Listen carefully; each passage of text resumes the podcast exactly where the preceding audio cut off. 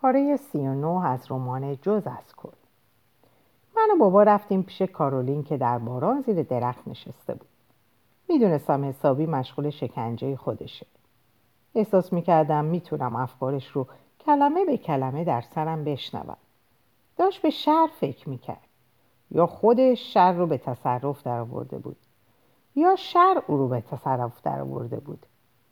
می‌خواست خوب باشه. فکر می‌کرد خوب نیست. فکر می‌کرد قربانی شرایط شده و تمام آدمایی که کارهای اهریمنی می‌کنن قربانی شرایط هستن. فکر می‌کرد پدرم سرطان نداره. خود سرطانه. آرزو می‌کرد پدرم عاشق کسی دیگه ایشه و آروم در خواب بمیره. احساس می‌کرد پدرم داستان زندگیشو با خطی خرچنگ قورباغه نوشته تا ناخانا بشه. فکر می‌کرد زندگیش ناخانا و نامنسجم شده. این چیزی بود که مطمئنم از افکارش میشنیدم. با اون احساس همدردی می‌کردم. آرزو کردم زمین دهم باز کنه و اونو ببلعه پدرم با گام های بلند رفت سمتش و رک و راست همه چیزو به اون گفت. باید حدس می‌زدم اولین حجومش به قلم روی اعمال نیک نتیجه فاجعه بار خواهد داشت. موقعیت اینه که بخشندگی روحش محدود بود و وقتی داشت با بزرگواری خود رو در مهراب عشقشون قربانی می‌کرد نتونست آزردگی رو از چهرش بزدایه و همین باعث شد همه چیز نابود شه. این قیافه آزردش بود که کارولین رو منفجر کرد. نه چطور می‌تونی همچی حرفی بزنی؟ من دوستت دارم. تو رو. من تو رو دوست دارم. بابا ادامه داد. ببین تری انتخاب اول تو بود. می‌دونم که تمام این مدت دوستش, دوستش داشتی. تقصیر کسی هم نیست. وقتی قبول کردی با من ازدواج کنی فکر می‌کردی 20 ساله که مرده. همین همه همین فکر رو می‌کردیم. پس چرا علکی تظاهر می‌کنی؟ بابا روی متقاعد کننده متقاعد کننده بودن حرفاش کار کرده بود و موقع صحبت کردن حسابی هیجان داشت. چنان متقاعد کننده حرف زد که ناممکن ناگهان ممکن شد و همین باعث شد کارولین سردرگم شه. من نمی‌دونم. از من می‌خوای چیکار کنم؟ می‌خوای بگی دیگه دوستم نداری؟ آره شاید همینه. و قبل از اینکه پدرم فرصت جواب دادن پیدا کنه گفت من هر کاری تو از من بخوای انجام میدم. من دوستت دارم. پس هر کاری از من بخوای می‌کنم. اراده پدرم در بوته امتحان قرار گرفت. کارولین چرا اینطور شکنج کارولین چرا اینطور شکنجش می‌کرد؟ چطور تحمل می‌کرد؟ گفت ازت می‌خوام قبول کنی. چی رو قبول کنم؟ اینکه دوستش داری.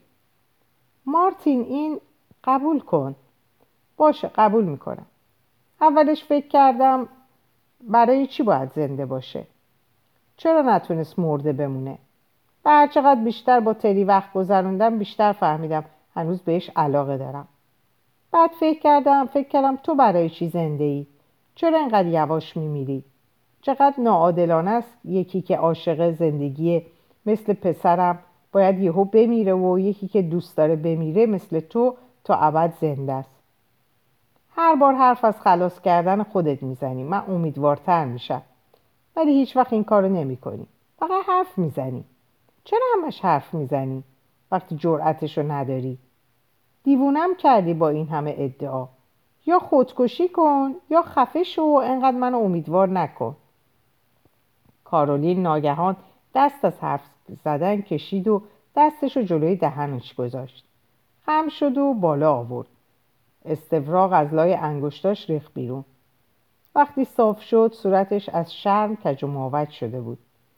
تمام اعضای صورتش زیر ذربین شرم بزرگ شده بودن چشمای گردش گردتر دهن گشادتر و سوراخهای بینیش به اندازه دهان سابق. قبل از اینکه کسی چیزی بگه دوید سمت جنگل. بابا روی پاهای نحیفش پیچ و تاب خورد و قیافش جوری شد که تنها می‌تونم صفت داندار بهش بدم. صورتش با زجه می‌گفت زندگی من توالی ناعادلانه و شرماور پیشنهادات بی سرانجامه. عشق پیشنهاد شکوهمند بازنده هم بود در مزایده. درست همون لحظه تری از خونه اومد بیرون. پرسید صدای داد و فریاد شنیدم. بابا گفت دیگه متعلق به توه. منظورت چیه؟ کارولین دیگه چیزی بینمون نیست. جدی میگی؟ بله. می‌تونین با هم باشین. دیگه برام مهم نیست. صورت تری از خون خالی شد. شبیه آدمی بود که بهش اطلاع دادن هواپیمایی که سوارشه باید تا دماغه در دهانه یک آتشفشان, آتشفشان فرود اضطراری کنه. خب ولی من نمی‌تونم نشمه هام رو بیخیال بشم. بهت گفتم. عشق بدون مالکیت کار نمی‌کنه. نه اصلا. بعد از این همه مدت نمی‌تونم به زندگیم پشت کنم. نه من نمی‌تونم با کارولین باشم. دوستش نداری؟ ولم کن. می‌خوای با من چیکار کنی؟ اینو گفت و رفت به جنگل ولی در جهت مخالف کارولین. پس مثلث به شکلی موثر از هم گسیخت. دیگه هیچ کس با هیچ کس نبود. سه نقطه دوباره تبدیل به سه خط موازی شدن. سه خط بدون طلاقی آخ اشتباه از من بود. من شاهد صحنه ملاقات تری و کارولین در عصر همون روز نبودم. ولی بعدش که کارولین رو دیدم مثل کسایی راه می‌رفت که بهشون آرام بخش تزریق کردن. داد زدم حالت خوبه؟ هر از گاهی می و به سرش مشت می‌زد. دوباره داد زدم کارولین؟ با چشمایی ناامید نگام کرد. بعد تری از جلوی پنجره اتاقم گذشت.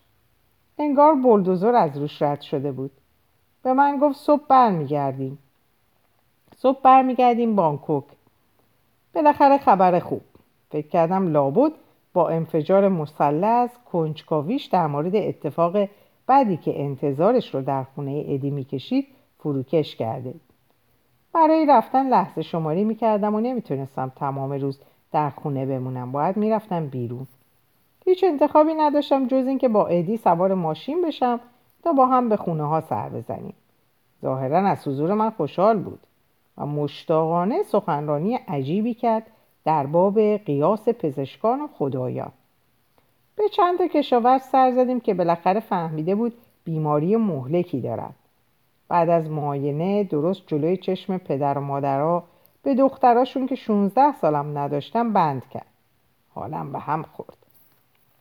از اونجایی که چندان با فرهنگشون آشنا نبودم نمی‌دونستم این رفتار ادی چه خطراتی براش خواهد داشت. ولی تراشش برای اقوا و ترسوندن و خریدن دخترهای بینوا مو بر اندامم راست می‌کرد. دیگه هیچ خصیصه مثبتی در ادی نمی‌دیدم. مردی که با اون بزرگ شده بودم مرده بود. بعد از ترک خونه ها زشترین الفاظ رو برای اون دخترها به کار می برد. هر کلمه و حرکتش با خشم و ناامیدی اشباه شده بود. موقعی که توی ماشین کنارش نشسته بودم فکر کردم این مرد نارنجکیه که زامنش کشیده شده و امیدوارم وقت انفجار دوروبرش نباشم. بعد منفجر شد. من دوروبرش بودم. پیشانیمو چسبونده بودم به شیشه و آرزو می‌کردم کاش جنگل اطرافمون حیات یک هتل آنچنانی بود و می‌تونستم هر وقت دلم بخواد برم طبقه بالای توی اتاقم و بخزم وسط ملافه های تمیز و زنگ بزنم که اتاق رو تمیز کنن و با قرص خواب اردوز کنم اوفردوز کنم. هیچ چیزو بیشتر از این نمی‌خواستم. ادی گفت این چیه؟ و خیالاتم رو برهم زد. یه دختر 14 15 ساله در جاده میدوید و دست تکون می‌داد و به ما اشاره می‌کرد. توقف کنیم. فکر کردم دردسر از راه رسید. ادی زد کنار و هر دو از ماشین پیاده شدیم. به ادی اشاره می‌کرد که دنبالش بره. دستگیرم شد پدرش مریضه. خیلی مریض. دخترک هول کرده بود. می‌خواست ادی همون لحظه با اون بره. ادی حرفه‌ای ترین جستش رو گرفت و علائم بیماری رو برام ترجمه کرد. تب، تهوع، درد شدید شکم، هزیان و بیهسی دست و پا. ادی همزمان نالید و آه کشید. بعد انگار که تصمیمش رو گرفته باشه سر تکون داد. دختر ملتمسانه جیغ زد. چه نقشه ای داری؟ دختر دست, دختره دست منو گرفت. خواهش خواهش. چی شده ادی؟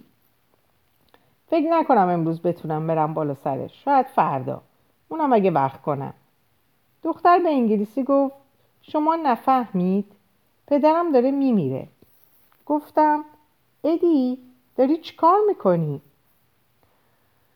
جاسپر میشه بری یه قدمی بزنی؟ لازم نبود نابغه باشم تا متوجهشم دارم در کسیفترین شکل از اخخازی مشارکت می‌کنم گفتم من نمیرم. ادی با نفرتی متمرکز و خورد کننده نگام کرد.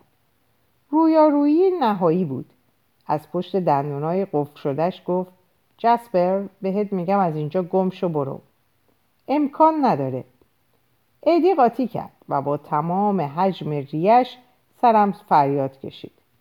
هر کاری می‌تونست کرد که دکم کنه تا به کسافت کاریش برسه. از جام جم نخوردم. فکر کردم همینه. اولین تقابل فیزیکیم با شیطان. در تمام وجودم دلم می‌خواست پیروز شم. نشدم. هلم داد. هلش دادم. دوباره هلم داد. داشت خسته کننده می‌شد. مشت زدم. ادی جا خالی کرد. بعد اون مشت زد. منم سعی کردم جا خالی بدم ولی نتیجهش این شد که مشت به جای برخورد با صورتم با پیشونیم ارتباط برقرار کرد. عقب رفتم و اونم از بیتعادلیم سوء استفاده کرد و یه جفتک غیر منتظره پروند که خوردم ب... خورد به گلوم. از پشت افتادم و سرم خورد زمین.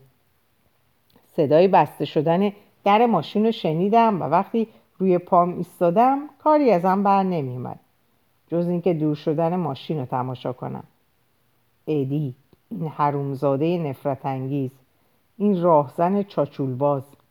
از اینکه نتونستم اون دختر بینوا رو نجات بدم احساس گناه کردم.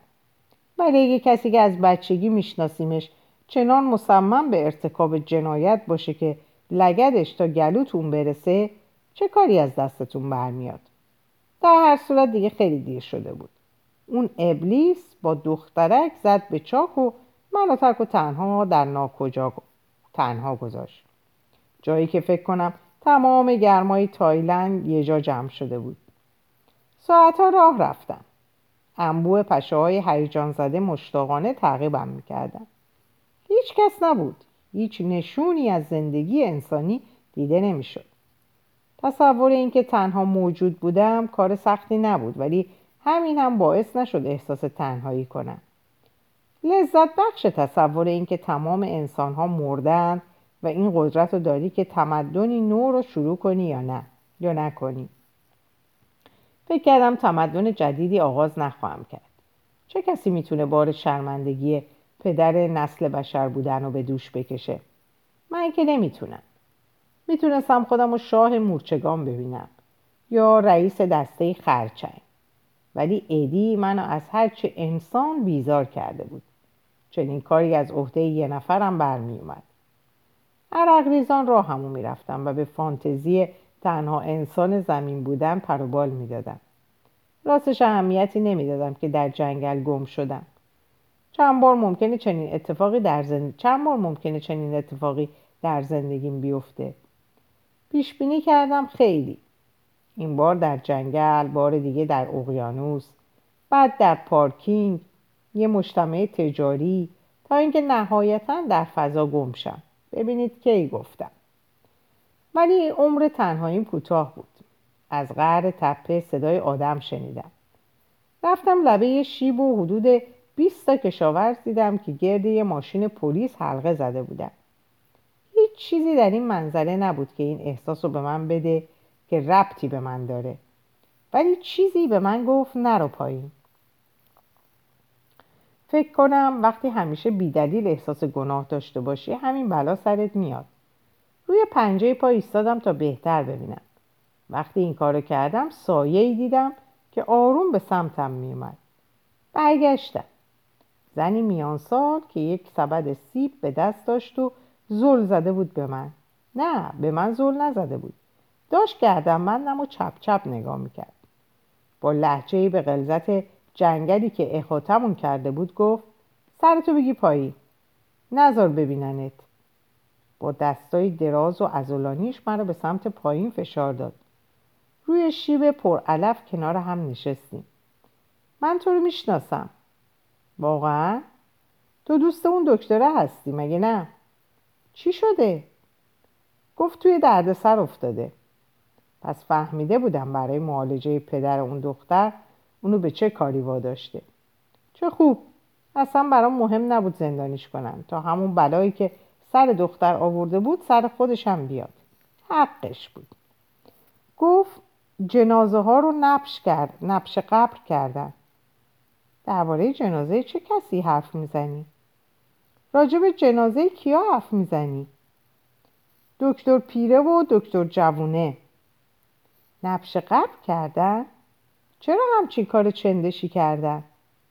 فکر می‌کنن ممکنه به یه ویروس جدید مبتلا شده باشن. چند سال پیش اینجا همه آنفولانزای مرغی گرفتن. برای همین هر وقت اینجا چند نفر با عوارض شبیه به هم میمیرن شروع به تحقیقات می‌کنن. جالبه ولی این چه ربطی به اخخازی و تجاوز داره؟ خب کاربود شکافی کردن. فکر کنم می‌دونی چی پیدا کردن.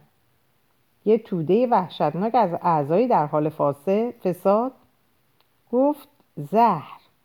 و با دقت نگام کرد تا واکنشم رو ببینه. زهر؟ زهر؟ و نتیجه گرفتن به خودم زحمت ندادم جملم رو به پایان برسونم. معلومه چه نتیجه ای گرفتن. و مشخص نتیجه گیریشون هم درست بوده. کار ادی بود. حرومزاده نفرت انگیز. برای برآوردن آرزوی والدین متوفاش دکتر و دستیار جوونش رو کشته بود تا جانشینشون شه حالا پلیس می‌خواد دستگیرش کنه؟ نه اونایی رو که پایین ایستادن دیدی؟ می‌خواست این سوالش رو جواب بدم همونجا بودن دیگه چطور؟ همون لحظه دو پلیس سوار ماشین شدن و رفتن فضایی رو که پیشتر ماشین اشغال کرده بود آدما پر کردن به پلیس گفتن دوست دکترت رفته کامبوج. دوست داشتم دیگه به ادی نگه دوست دکترت. هرچند می‌دونستم برای روشنگری خوبه. سه تا دکتر در این داستان نقش داشتن. ولی داشتم خنگبازی در می آوردم چرا کشاورزا به پلیس گفته بودن ادی رفته کامبوج؟ و چرا این زن بابت چنین چیزی هیجان زده بود؟ نمی‌بینی؟ می‌خوان قانون رو به دست خودشون اجرا کنن. یعنی می‌خوان بکشنش نه فقط اونو تو رو هم. من و بقیه استرالیایی که اومدن کمکش. سب کن ببینم اون استرالیایی ها خانواده من هستن. اونا هیچ کاری نکردن. روحشون هم خبر نداره. من هیچی نمی‌دونم. گفت بهتر نری خونه. ولی من هیچ کاری نکردم. کار ادی بود. این دومین باریه که ادی یه مشت وحشی رو میفرسته سراغمون. خدای من حق با پدرم بود. مردم انقدر روی پروژه های ابدیشون اصرار دارن که باعث سقوط خودشون و تمام اطرافیانشون میشه. نگاهی توهی به من کرد. چیکار می‌تونستم بکنم؟ نمی‌تونستم وقت گرانبها رو صرف پیدا کردن پلیس کنم. باید می‌رفتم خونه و همه رو مطلع می‌کردم که جماعتی قشمگین قصد دریدنمونو دارن. عجب گند و کسافتی شد این سفر. هی برای چی کمکم می‌کنی؟ گردن بند تو می‌خوام. چرا نه؟ با گردن انداختن این لامصب خیلی خرافاتی بازی در آورده بودم. گردن بند چندشاور رو باز کردم و دادم به اون. گرفت و خیلی سریع رفت. فکر کنم فقط از سر استیصال اونو به گردنم انداخته بودم. اگر پیش نداشته باشی و کسی بگه یک دونه شن یک دونه شن خواص جادویی داره می‌تونی در اون دونه آرامش پیدا بکنی. گروه زیر پام پیاده در جنگل را افتادند.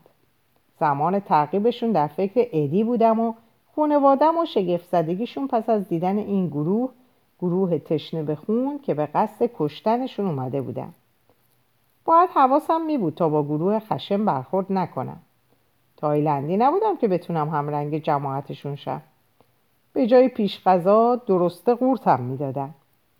برای همین فاصلم رو حفظ کردم ولی راه خونه راه خونه رو بلد نبودم. مجبور بودم تا خونه ادی دنبالشون برم. آشکار بود چه موقعیت دشواری پیش رو داشتم. چطور می‌تونستم پیش از اونا برسم و بقیه رو مطلع کنم وقتی مجبور بودم دنبالشون برم؟ بازم یه موقعیت مرگ و زندگی دیگه. به به. همینطور که گروه حرکت می‌کرد بقیه هم بهشون ملحق می‌شدن تا اینکه جمعیتی تشکیل دادن و نهایتا بدل شدن به آوند زخیمی از انتقام. یه جور سونامی انسانی که سرعت و ابعادش لحظه به لحظه افزایش پیدا می‌کرد. هیچ چیز نمی‌تونست متفرقشون کنه. صحنه روباوری بود. به شکل ترسناکی خود رو برای قتل عامی خاموش آماده می‌کردن. گروهی نبودن که فریاد جنگ سر داده باشن. جماعتی بودن با لبهای فروبسته که آروم جلو می‌رفتن. وقتی شروع کردم دویدم فکر کردم تا چه اندازه از هر ازدهامی بیزارم. از ازدهام طرفدارای تیمای ورزش ازدهام طرفدارای محیط زیست حتی از ازدهام سوپر مدلا ببینید چقدر از ازدهام متنفرم متنفرم. از من بشنوید. آدمیزاد و آدمیزاد و فقط وقتی تنهاست میشه تحمل کرد. جالب اینجا بود که جماعتشون جماعتی دموکرات بود. هر کسی می‌تونست برای مصلح کردن ادی و خانوادم بهشون ملحق شه. حتی چند بچه هم بودن. همین شگفت, شگفت زدم کرد. چند آقای مسنم بودن که با وجود کمرویی و ضعفشون تلاش می‌کردن سرپا بیستن. انگار جذب گروه شده بودند و انرژیشون میمکیدن. انگار بدنهای نعیف و ضعیفشون حالا انگشتای چالاک دستی قدرتمند بودن. ولی مگه اینا بودایی نبودن؟ خب که چی؟ بودایی هم مثل بقیه از کوره در میرن. مگه نه؟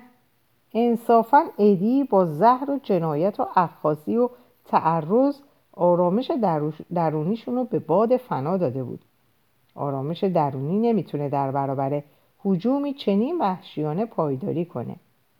هیچ کدام مثل بودا لبخند نمی‌زدن. لبخندشون شبیه افعی بود. شبیه اجده های چهل سر. حتی خورشید هم کیفیتی تهدیدآمیز داشت. آفتاب بر سرمون آوار بود. فکر کردم طبیعتا این قصابی نباید در روز روشن اتفاق بیفته. جایی چنین اتفاقی در ظلماته. چه اتفاقی افتاده بود؟ داشتن سریعتر راه می‌رفتن. همون موقعش هم همون موقعش هم خسته شده بودم ولی باید مثل اسب میدویدم چقدر وحشتناک. آخرین ماراتی ماراتونی که در شرکت داشتم وقتی بود که در راه رسیدن به تخمک 200 میلیون اسپرماتوزوید را شکست دادم. حالا دوباره در موقعیتی مشابه. راستش میشه گفت هیجان انگیز بود. کاملا آگاه بودم که برای متفکر خستگی ناپذیری مثل من این همه جنب و جوش لذت این همه جنب و جوش لذت بخش بود. گروهی قاتل در راه هستن. چی کار می‌تونی بکنی؟ غروب آسمون رو با قرمزی نرم و شربتی آغشته کرده بود. قرمز زخم سر. همونطور که میدویدم آرزو کردم کاش یک قمه داشتم و شاخه های سر راهمو میبریدم. راهمو به زحمت از لابلای بوته های زیر سرخص باز می‌کردم. با پس این بارقه های آفتاب لکه های پراکنده روی زمین انداخته بودم. صداهای تهدیدآمیز همیشگی جنگل انگار از یک سینمای خونگی خونگی گرون قیمت پخش می شدن. نیم ساعت بعد گمشون کردم. لعنتی می‌خواستم چیکار کنم؟ چه کاری از دستم برمیومد دویدم افتادم بالا آوردم دوباره بلند شدم. چرا اومده بودم اینجا؟ لعنت به این تایلندیا.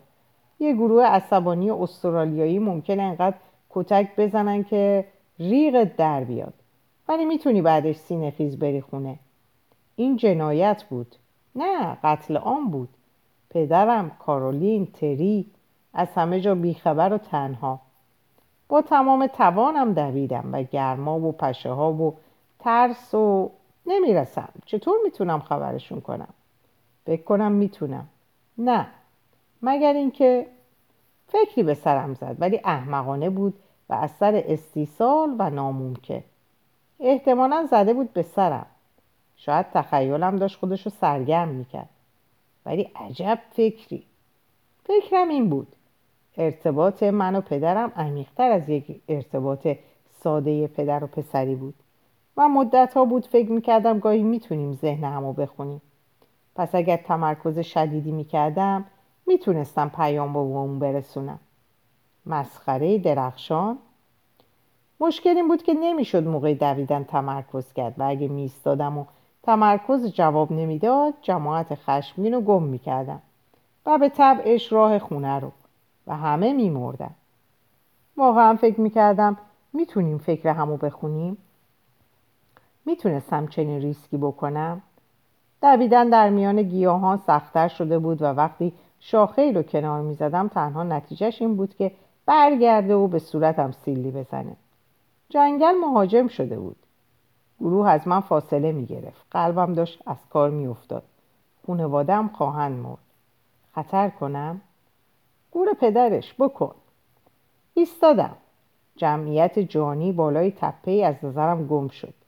قلبم درد می‌کرد. نفس عمیقی کشیدم تا تسکینش بدم. برای ارتباط با پدرم لازم بود به مراقبه عمیق برسم.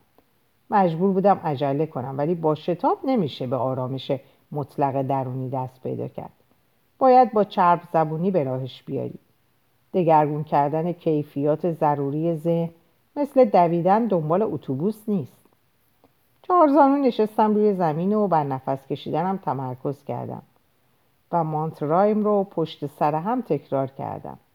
وای همین کار حجمی از ذهنم رو آزاد کرد ولی حقیقتش سرم منگ بود. در حدی شفافیت ذهن داشتم که فقط بتونم تا لبه خداگاهی برم نه بیشتر. درد شیرینی هم حس کردم. ولی که چی؟ باید از همیشه فراتر می‌رفتم. ولی داشتم چیکار می‌کردم؟ فقط یه مشت حرکت تقلیدی و مکانیکی مطالعاتم در باب مراقبه به من سیستمی رو آموخته بود. اینجوری بشین اونجوری نفس بکش. فلانجور و تنفست متمرکز شد.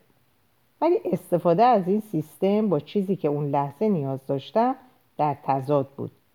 با اینکه این شکل از مدیتیشن رو بارها و بارها به یک شکل آزموده بودم با یک شکل تنفس و یک شکل تمرکز این احساس به هم دست داد تمام این مدت در کارخونه کوکاکولا در خط تشتک گذاری کار می‌کردم.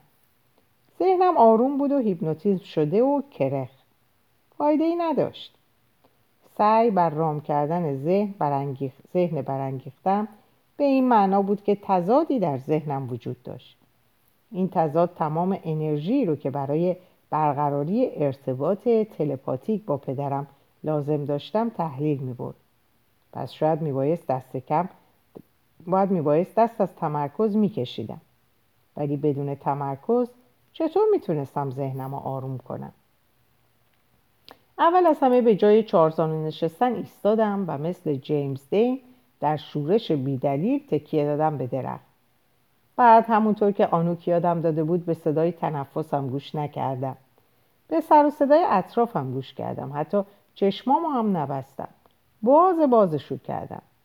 داشتم بدون تمرکز درختان خیس و در آفتاب غروب می‌دیدم. در ذهنم رو تیز کردم. فقط حواسم به تنفسم نبود. چشمم به افکارم بود. مثل آبشار اخگر فرو میریختن. مدت طولانی نگاهشون کردم تعقیبشون کردم. نه به جایی که می‌رفتن از جایی که میومدن تا گذشته ها می‌دیدم چطور این افکار منو شکل دادن.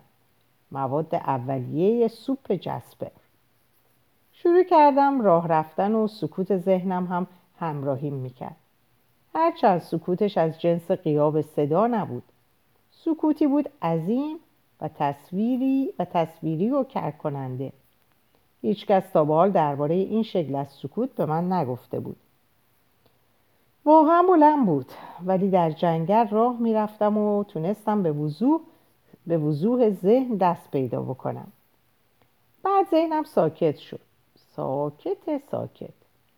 این اتفاق ناگهان افتاد. از استکاک درونی رها شدم. از ترس. این آزادی کمک کرد تمام موانع سر راه هم کنار برم. فکر کردم دنیا متورم میشه. اینجا در دهانم میترکه. از گلون پایین میره. چشامو پر می‌کنه. به طرز غریبی این چیز عظیم واردم شد و من برای اونجا اونجا نداشتم. کوچیکتر بودم. حس خوبی داشتم از اینکه کوچیکم. ببینید می‌دونم گفتن این حرف کمی عجیبه ولی از من بپذیرید. تجربهم ربطی به عرفان نداشت. به علاوه خودم هم گول نمی‌زدم من قدیس نیستم. برای تمام خوشگلای کالیفرنیا هم حاضر نبودم مثل سن فرانسیس جراحات جزامی ها رو با زبونم پاک کنم. ولی چیزی حس کردم که به عمرم احساس نکرده بودم. عشق. می‌دونم به نظر مسخره میاد ولی فکر می‌کنم حقیقتا دشمنامو دوست داشتم. ادی خانوادم گروهی که دوان دوان می‌رفتن تا خانوادم رو قتل عام کنن. حتی نفرت زهراگین مردم استرالیا. حالا خیلی هم از موضوع پرت نشید من دشمنامو ستایش نمی کردم. با اینکه دوستشون داشتم عاشقشون نبودم. ولی نفرت غریزیم نسبت به اونا یه جورایی بخار شد و رفت. این حجم احساسات کمی ترسوندم. این جنون عشق که مثل چاقو در کره کره نفرتم فرو میریخت پس آنوک اشتباه می‌کرد. ثمر حقیقی مدیتیشن آرامش درونی نیست عشقه وقتی زندگی رو برای اولین بار به شرکت یک کل می‌بینی و عشقی واقعی نسبت به این کلیت پیدا می‌کنی آرامش درونی به نظر هدف کوچیک و حقیر میاد. در همین احوال خوش بودم که متوجه شدم هیچ تلاشی برای برقراری ارتباط با پدرم نمی کنم. نزدیک بود بیخیال شم و فکر کنم دار و دسته تایلندیا کجا رفتن که ناگهان بدون هیچ تلاشی صورت پدرم پیش چشمم اومد. بعد اندام خمیده شدیدم در اتاقش روی میز دلا شده بود. از نزدیکتر نگاش کردم. داشت برای یکی از روزنامه های سیدنی نامه می نوشت فقط تهنیت اول نامه رو دیدم. کسافت های عزیز خط خورده و شده بود کسافت های عزیزم. متقاعد شدم این تصویرم تصورم نیست و واقعا دارم پدرم رو می‌بینم در زمان حال. فکر کردم بابا بابا منم. یه گروه در راه تا ادیو و هر کی رو که در خونه هست بکشه. برو بیرون همه رو ببر بیرون. سعی کن تصویری از تایلندی های خشمگین براش ارسال کنم تا وقتی رسیدن بتونن شناساییشون کنن. تصویری از گروه براش فرستادم که خونه رو محاصره می‌کردن. همه مسلح به ادوات کشاورزی دنیای قدیم. داست دستشون بود. خدای من. بدون اجازه من تصویر محو شد. چشامو باز کردم. شبی بود سیاه و ابری. به قدری تاریک که می‌تونستم زیر زمین باشم. جنگل ناله های ترسناک می‌کرد. چه مدت اینجا بودم؟ هیچ راهی نداشتم که بفهمم. دوباره راه افتادم. شاخه ها را از سر راه هم کنار می‌زدم. چشام هنوز پر از تصویر بود. دماغم پر از بوهایی که در اون محیط وجود نداشتن. دارچین و شیره افرا. زبونم پر از تعمها خمیر دندون و مربا. این احساس رو داشتم که بودنم در دنیا شباهتی به قبل نداره. موقعی راه رفتن در این فکر بودم که وقتی برسن آیا با خونه خالی روبرو خواهند شد؟ آیا پدرم هشدارم رو شنید؟ یا این کارم فقط بهانه بود برای اینکه از بار نجات دادن خانوادم شونه خالی کنم؟ بدون اینکه بدونم کجا میرم به راهم ادامه دادم. به غریزم میدون دادم تا منو میون جنگل راهنمایی کنه. به علفهایی پا گذاشتم که بوی شیرین و مست کننده داشتن مکس کردم تا آب خنک و خوشمزه آبشاری کوچیک رو بنوشم. بعد دوباره به راهم ادامه دادم. تلو تلو خوران بر لبه تپه ها و لابلای انبوه گیاهان. هیچ ترسی حس نمی کردم. چنان احساس می کردم بخشی از جنگل هستم که به نظرم اومد خیلی زشته حیوانات بخوان از کمینشون بیرون بیان و منو بخورن. بعد به لبه تپه رسیدم که تا پایین هیچ درختی بر اون نبود و می‌تونستم از اون بالا ماه در, ماه در حال صعود رو ببینم. تمام چشمان گلها و دهانهای درختان و چانه های سخره های عجیب و غریب به من می‌گفتند راه رو درست میرم. مایه آسودگی بود چون هیچ رد پایی وجود نداشت. نمی‌دونم چطور ولی گروه ساکت انتقامجو هیچ چیزی رو آشفته نکرده بودن. انگار مثل ماده باستانی و بیشکل میون جنگل شناور شده بود. وقتی بالاخره خونه ادی رو پیدا کردم دیدم چراغاش روشنه. باد وحشیانه بر در و پنجره ها میکوبید. منظره خونه وضعیت یکتا بودنم رو فورا از بین برد. دنیا دوباره پاره پاره شد و اتصال مطلق من و تمام موجودات زنده از میون رفت. حالا نسبت به تمام موجودات احساس بیتفاوتی می‌کردم. به یک ورم به یه ورم هم نبودن حایل های بینمون به زخامت ستون های استخون و قضروف بودن. من بودم و اونا. هر احمقی می‌تونست ببینه. پشت درخت قایم شدم. گلوبای گلوبولای قرمزم رو که به سمت قلبم میشتافتن حس می‌کردم. یاد چیزی افتادم که پدرم یه بار قول داده بود یادم میده. چطور وقتی وحشیان برای خوردن جون میارن خود رو نخوردنی کنی؟ امیدوار بودم این مهارت ضروری رو واقعا بلد بوده باشم. معلومه که دیر رسیده بودم. در باز بود و گروه مسلح به داس و چکش و چنگال یک به یک بیرون می اومدن. روبروشون با جماعت خشمگین یا شکلی از تبلور درآمدشون هیچ فایده ای نداشت.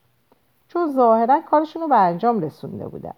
با قطع قطع شدنم چیزی عوض نمی‌شد. صورت و دستان تک تکشون خونی بود. لباساشون چنان کثیف شده بود که فقط باید دور انداخته می شدن. صبر کردم تا آخرین مهاجرت هم خارج شه. مهاجرم خارج شه. و بازم منتظر موندم. خونه رو نگاه کردم. سعی کردم نترسم. حتی با تمام چیزهایی که پدرم یادم داده بود بازم برای چنین چیزی آمادگی نداشتم. هیچ چیز منو برای مواجهه با خانواده سلاخی شدم آماده نکرده بود. تمام ذهنم و شخم زدم تا شاید از اعماق کودکیم چیزی پیدا کنم که به من بگه باید چه کنم. ولی جستجون بیفایده بود. بنابراین به سمت خونه را افتادم. حس و روحی حس روحی و روانی بیدفاع. درسته که بارها مرده تصورشون کرده بودم. به محض اینکه با کسی ارتباط, عاطفی برقرار می‌کنم تصور می‌کنم که مرده. تا بعدا حالم گرفته نشه. ولی در ذهنم همیشه جنازه های تمیزی بودن. و تا حالا به ذهنم نرسیده بود خودم رو برای دیدن مغز عزیزانم به روی دیوار آماده کنم. یا مواجهه با اعضای بدنشون در استخری از خون و مدفوع و دل و روده و از این قبیل. اولین چیزی که دیدم جسد ایدی بود.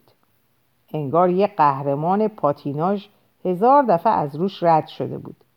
صورتش چنان تیکه پاره شده بود که اگه چشماش نبود نمی‌تونستم تشخیص بدم. کیفیت یخزده داشتن. کیفیتی که فقط بوتاکس و مرگ ناگهانی می‌تونن به چشما ببخشن. خیره مونده بودم به گلدونای سفالی حاوی روح والدینش. کسانی که ظاهر تمام مدت هواش رو داشتن. نفرت در چشمانش هویدا بود. خوش اومدی ادی. شرت کم. لجم بودن رو به حد نهایت رسوندی. اونقدر که آوارش آوارش روی سر خودت ریخت. پاهام منو با تلاشی فرا انسانی به اتاق بعدی بردن. اونجا اموتری رو دیدم که زانو زده بود. از پشت به یه فلکس قورباغه‌ای شباهت داشت که می‌خواد دنده عقب در یه جای تنگ پارک کنه. عرق از حلقه های چربی گردنش سرازیر بود. صدای گریهش رو شنیدم. برگشت رو نگام کرد. بعد از من رو گردوند و دست چاقش رو بالا آورد و به سمت در اتاق پدرم گرفت. وارد شدم. بابا هم زانو زده بود و بالا سر جسد مسله شده کارولین خودش رو به آرومی جلو و عقب می‌کرد. چشماش از این گشادتر نمی‌شد انگار با چوب کبریت باز شده بود. عشق زندگیش به پشت روی زمین بود. از دهها زخمش خون بیرون میره چشمان مردش نگاهی غیرقابل درک داشت. مجبور شدم رومو برگردونم. چیزی آزارنده در اون چشما بود. شبیه کسی بود که چیزی بر نخورده برخورنده گفته و می‌خواد حرفشو پس بگیره. بعدم فهمیدم موقع دفاع از ادی مرده. هیچکس نه ادی اتفاقی به قتل رسیده بود و مرگ اون باعث دو دستگی در گروه شده بود. یه دسته اعتقاد داشتن قتل زنی میان سال اشکال نداره و دسته دیگه می‌گفتن زیاده روی کردن. همین باعث شده بود دست از کشتار بکشن و برگردن خونه هاشون. ادی و کارولین رو ادی کارولین رو در باغچه خاک کردیم. دوباره بارون گرفته بود و چاره ای نداشتیم که مراسمی خیس و گلالود براشون برگزار کنیم.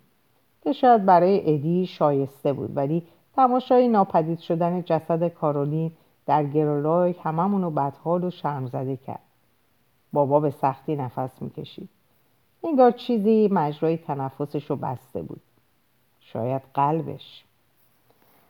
در اینجا به پایان این پاره می‌رسم.